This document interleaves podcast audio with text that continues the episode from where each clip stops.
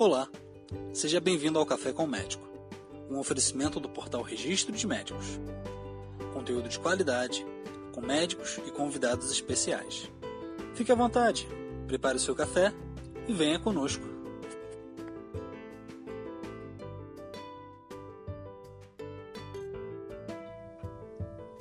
Olá, meu nome é Max. Hoje a nossa convidada é uma convidada que retorna ao nosso podcast, doutora Renata Sayoran. A doutora é Olá. pediatra que atua no Rio de Janeiro. Tudo bem, doutora? Tudo bem, Max? Tudo bem. Doutora, é um prazer de ter você aqui novamente no nosso podcast. Ah, como sempre, né, tem algumas perguntas bem importantes a fazer para você. Uhum. É, só que para aqueles que não a conhecem, ainda não escutaram o seu primeiro podcast que a gente tem gravado aqui, você pode fazer uma breve apresentação sua? Sim, claro. É, Meu nome é Renata, sou pediatra geral, sou formada pela Faculdade de Medicina da UFRJ. Fiz residência no Hospital Municipal Jesus e no Pedro Ernesto da UERJ. Doutora, poderia falar para aqueles que estão nos ouvindo qual será o tema da nossa conversa hoje? Sim, claro. Então, é, na verdade eu vim abordar um tema que eu acho que é de, de importância fundamental na vida de algumas crianças, das crianças, né, e das suas famílias, que é a introdução alimentar. Esse é um tema ele, é bem amplo, ele traz muita dúvida.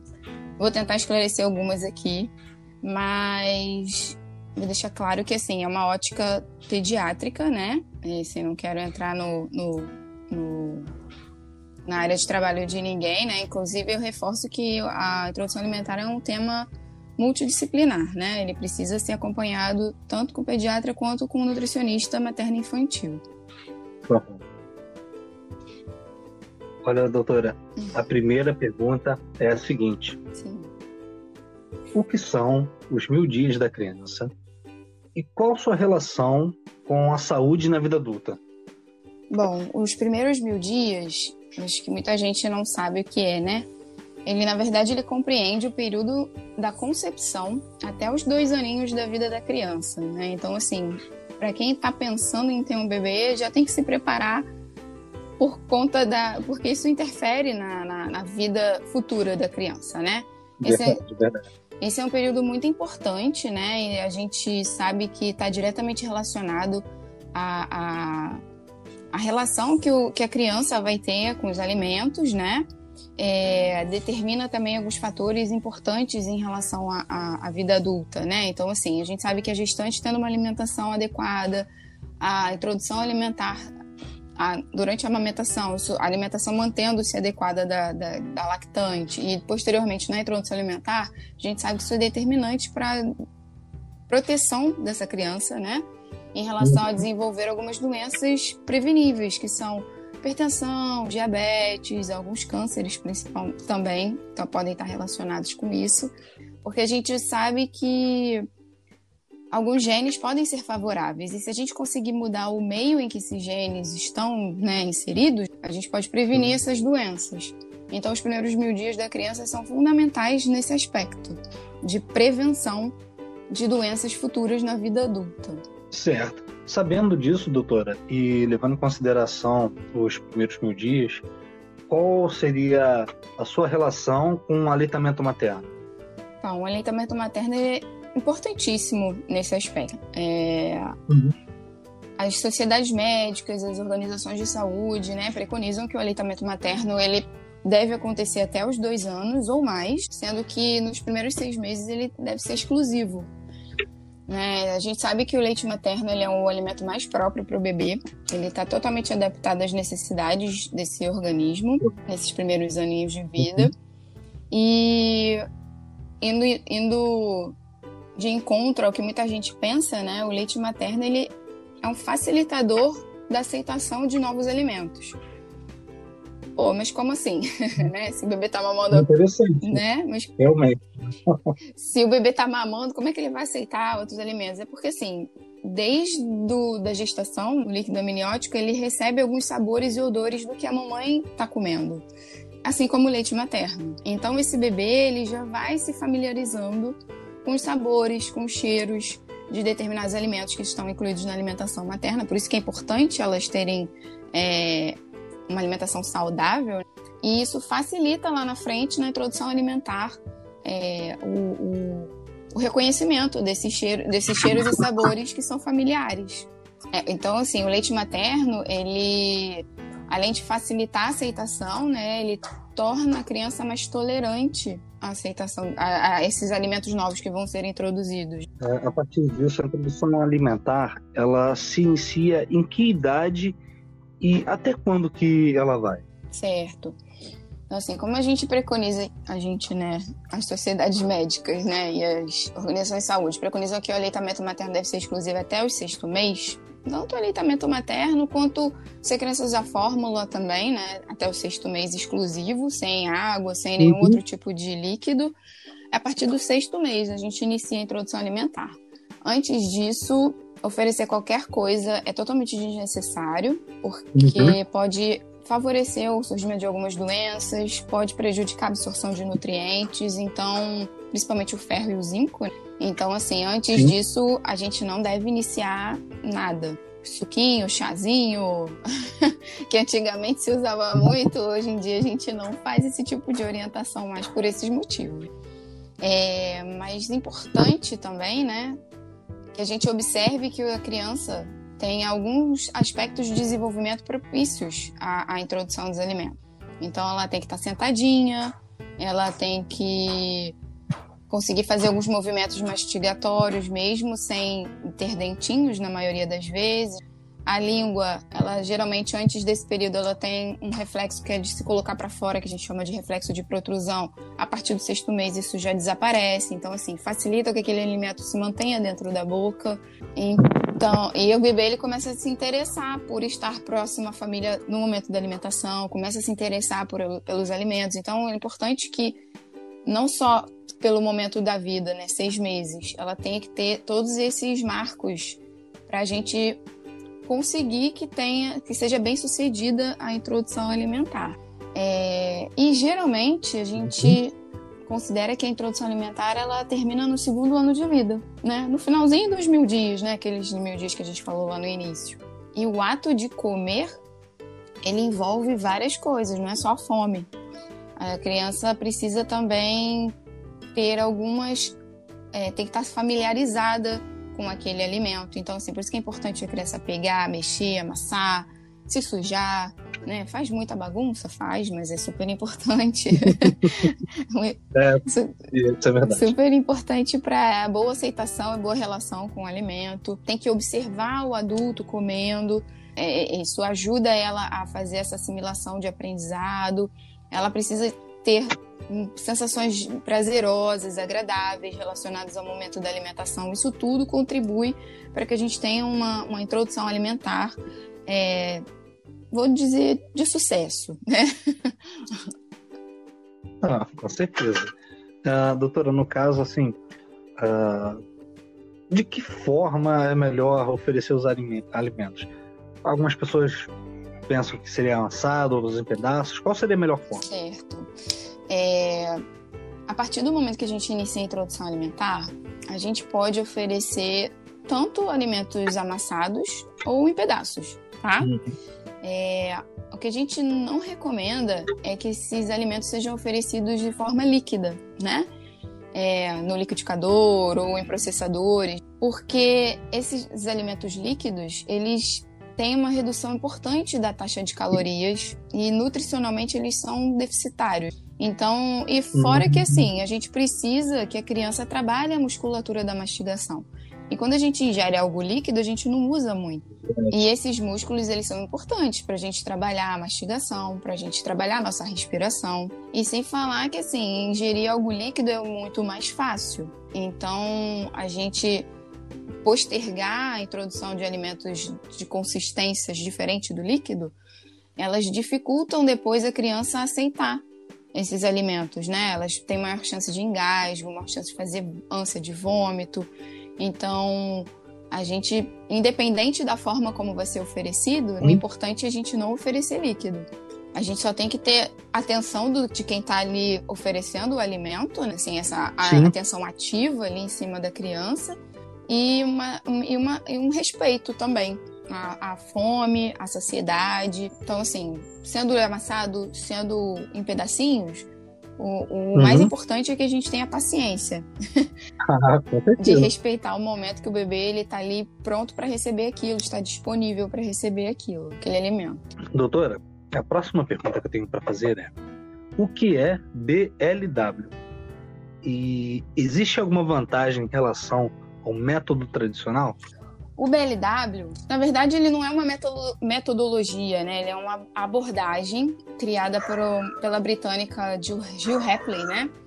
É, em que ela sugere que os alimentos sejam oferecidos em pedaços, em tiras, ah, na intenção de, de que os pais, de encorajar os pais, né, a confiarem na capacidade do bebê de se alimentar, né? É, ao pé da letra, BLW significa Baby Led Winning, né? Que seria o desmame guiado pelo bebê. Então, assim, a proposta é que a criança se mantenha em aleitamento, né? A ideia não é desmamar ele, mas que ele faça isso de forma progressiva e voluntariosa, né? É... Sim, sim atentando-se para o fato do bebê estar tá sentadinho, né? De que ele interaja com os alimentos, se suje bastante. Então, assim, o BLW tem, assim, tem tido muita atenção porque acaba sendo algo que permite que o bebê tenha autonomia, né? É, que ele interaja com os alimentos, exato. Que, que ele seja respeitado em relação a esse momento, né? Diferente do que antigamente a gente uhum. fazia, né? Que a gente pegava a colher e tinha que comer a todo custo, né?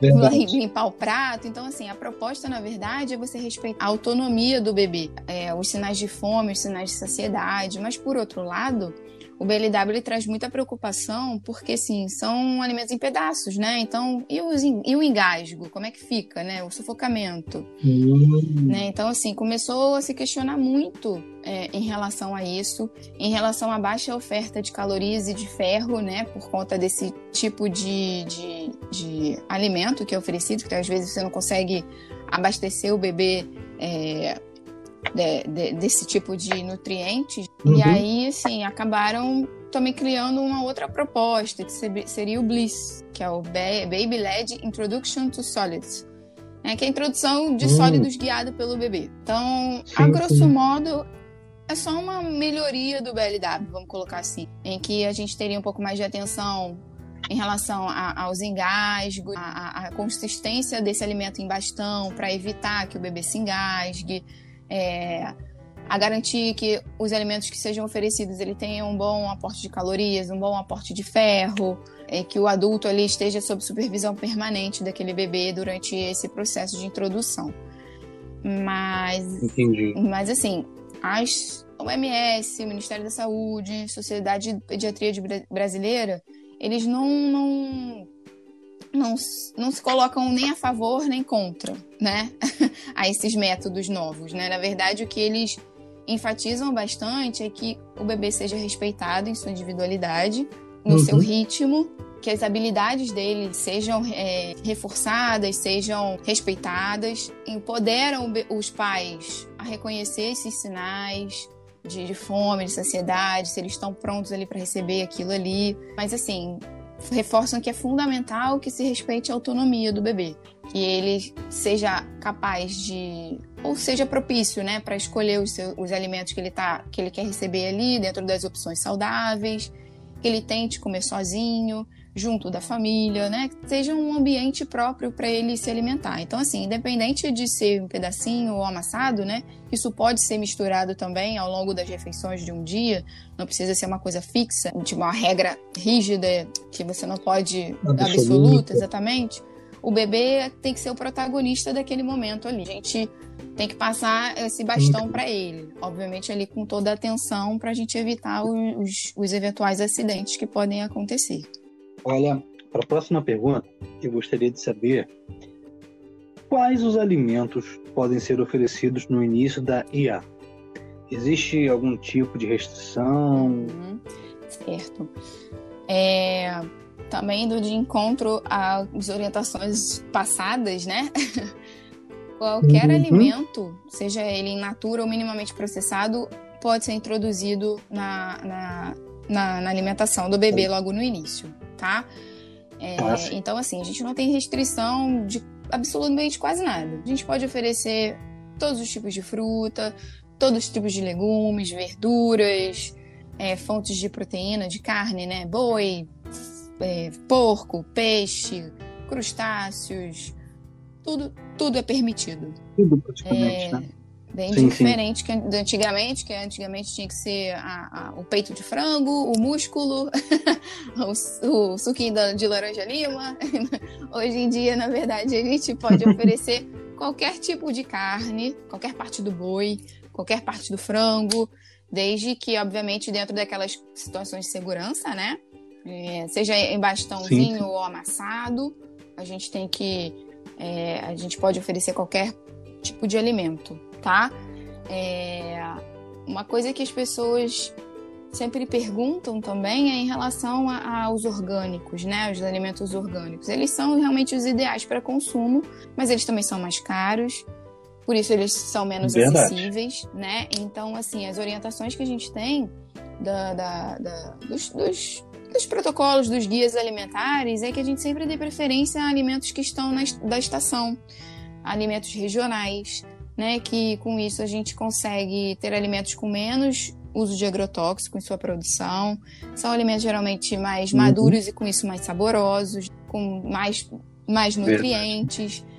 Então a gente acaba é, conseguindo meio que equilibrar a, a coisa de não poder comprar um orgânico, conseguir usar os alimentos da época em relação às preparações desses alimentos, né? A gente pode usar os óleos vegetais, né? azeite, óleo de girassol, óleo de milho, é, porque eles proporcionam mais sabor aos alimentos, eles ajudam na absorção de algumas vitaminas que estão presentes nesses alimentos, tá? Então, assim, aquela premissa de que comida de criança tem que ser sem graça não se aplica. Pode ter sabor, sim.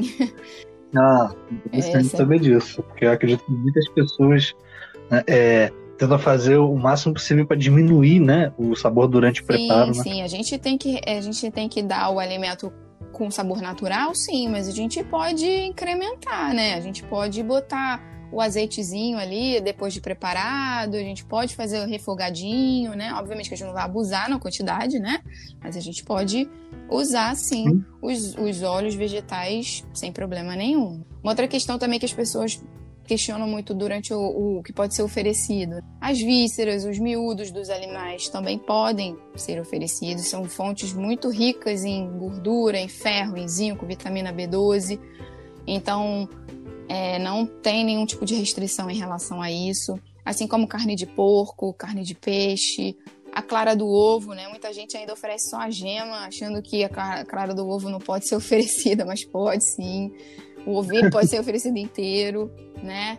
É, amassadinho, cozido, mexidinho, não tem problema nenhum, tá? É, amendoim, castanha, nozes, pode oferecer? Sim, com uma ressalva, obviamente, né? Ele não pode ser oferecido inteiro, né? Porque ele provoca engasgo, Sim. né? Então, assim, até o momento que a criança tem a capacidade de mastigatória pronta, né? Que geralmente é após os dois aninhos, eles podem ser oferecidos triturados, picadinhos ou em pasta, né? Então, é, uhum. se depois em algum momento a gente começar a fazer algumas preparações, eles podem ser oferecidos dessa forma. Café, chá, mate, é, chá verde, chocolate. A gente não orienta a oferecer nesse período da vida da criança, porque tem cafeína e é muito estimulante. Sim. A gente pode provocar uma agitação excessiva nas crianças. Mas alguns outros, alguns outros chazinhos a gente pode dar sim, tipo camomila, racideira, hortelã. Né? A partir dos seis meses está liberado, sem que adicione-se açúcar, né? Ou adoçante e não se deve substituir nenhum tipo de refeição. Então, assim, ao longo do dia, no intervalo de alguma refeição, se tem um chazinho que quer oferecer, porque acho que a criança está meio agitada, pode oferecer o chazinho de camomila, uhum. não tem problema. Que não tem problema. não tem, entendeu? Entendi. E com relação às questões referentes a sal e açúcar, doutor, é verdade que não se deve oferecer sal nem açúcar é, nos alimentos durante a IA, é, assim, é, posso usar alguma espécie de tempero uhum. para o preparo das, das refeições sim, em si? Sim, né? Como eu disse lá em cima, assim, comida de criança não precisa ser sem sabor, né? É, a gente Correto. pode temperar ela com todos esses temperinhos e condimentos naturais que a gente conhece. Alecrim, é, cúrcuma, canela, cebolinha, alho, cebola, enfim. Tudo isso que a gente conhece natural a gente pode usar sem problema nenhum. É, evitar Obviamente, a gente não orienta que sejam usados os, os, os, temperos e condimentos industrializados pelo alto teor de sódio que são contidos nele, além de, conserva... ah, além de corantes e conservantes, né, que não são nada naturais podem provocar reações alérgicas também. É... E o sal, ele pode ser oferecido desde que seja com muita parcimônia, né? Então, assim, se a família tem um hábito alimentar saudável de pouca utilização de sal nas preparações, não existe problema nenhum da criança comer é, aquela refeiçãozinha ali que está sendo preparada pela família, tá? A gente evita é, os excessos uhum. e o uso de ultraprocessados que a gente sabe que são muito. tem muito sódio, muito sal e podem futuramente contribuir para o surgimento de hipertensão, é, doenças renais. Então a gente acaba orientando dessa forma. Sim. Com relação ao açúcar, esse sim a gente não orienta o início antes dos dois meses. Oh, desculpa, dos dois anos. É, uhum. Por que motivo? Sim, o paladar preferencial dos bebês é doce. Então, assim, se a gente já acostuma desde pequeno a reforçar esse paladar, com preparações açucaradas, adoçadas, a gente vai ter dificuldade de introduzir os alimentos, legumes, verduras, é, coisas uhum. com sabores naturais que a criança ela vai ter essa dificuldade de aceitar porque ela já está, entre aspas, com um paladar viciado, vamos colocar assim. É, ah, fora isso, a gente sabe que as preparações doce, com açúcar, enfim, adoçadas, elas estão relacionadas ao ganho de peso excessivo e com isso ajudam, contribuem com o aparecimento de obesidade, aparecimento de diabetes, de cáries dentárias e até de alguns cânceres também. Né? Então a gente não, não é, orienta a introdução de açúcar nem a de adoçante antes dos dois aninhos. Mas aí algumas pessoas podem perguntar: uhum. mas e o mel? O mel é natural posso colocar na comida, da, em algum alimento do bebê, tipo em cima da bananinha. Então, o mel ele tem açúcar. Então, da mesma forma Sim. que o açúcar industrializado, seja ele mascavo, é, branco, enfim, demerara, é açúcar da mesma forma, tá? Então a gente não orienta a adição de, de mel e nem desses outros açúcares ditos naturais antes dos dois anos, tá? E ainda tem uma ressalva maior uhum. em relação ao mel. As crianças pequenas, né, menores de um ano principalmente, elas têm pouca resistência a uma bactéria que pode estar no mel, que é a bactéria do botulismo, né? Então, uhum. essa bactéria ela provoca uma doença grave, né, que faz paralisia. Sim, que ela faz paralisia dos músculos respiratórios, dos músculos do corpo. Então, até pela toxina dela também. Então, a gente não. É proibido, na verdade, antes de um ano. Mas recomenda-se que seja somente após os dois, oferecido pelos outros motivos já mencionados. Não perca a segunda parte do podcast da doutora Renata.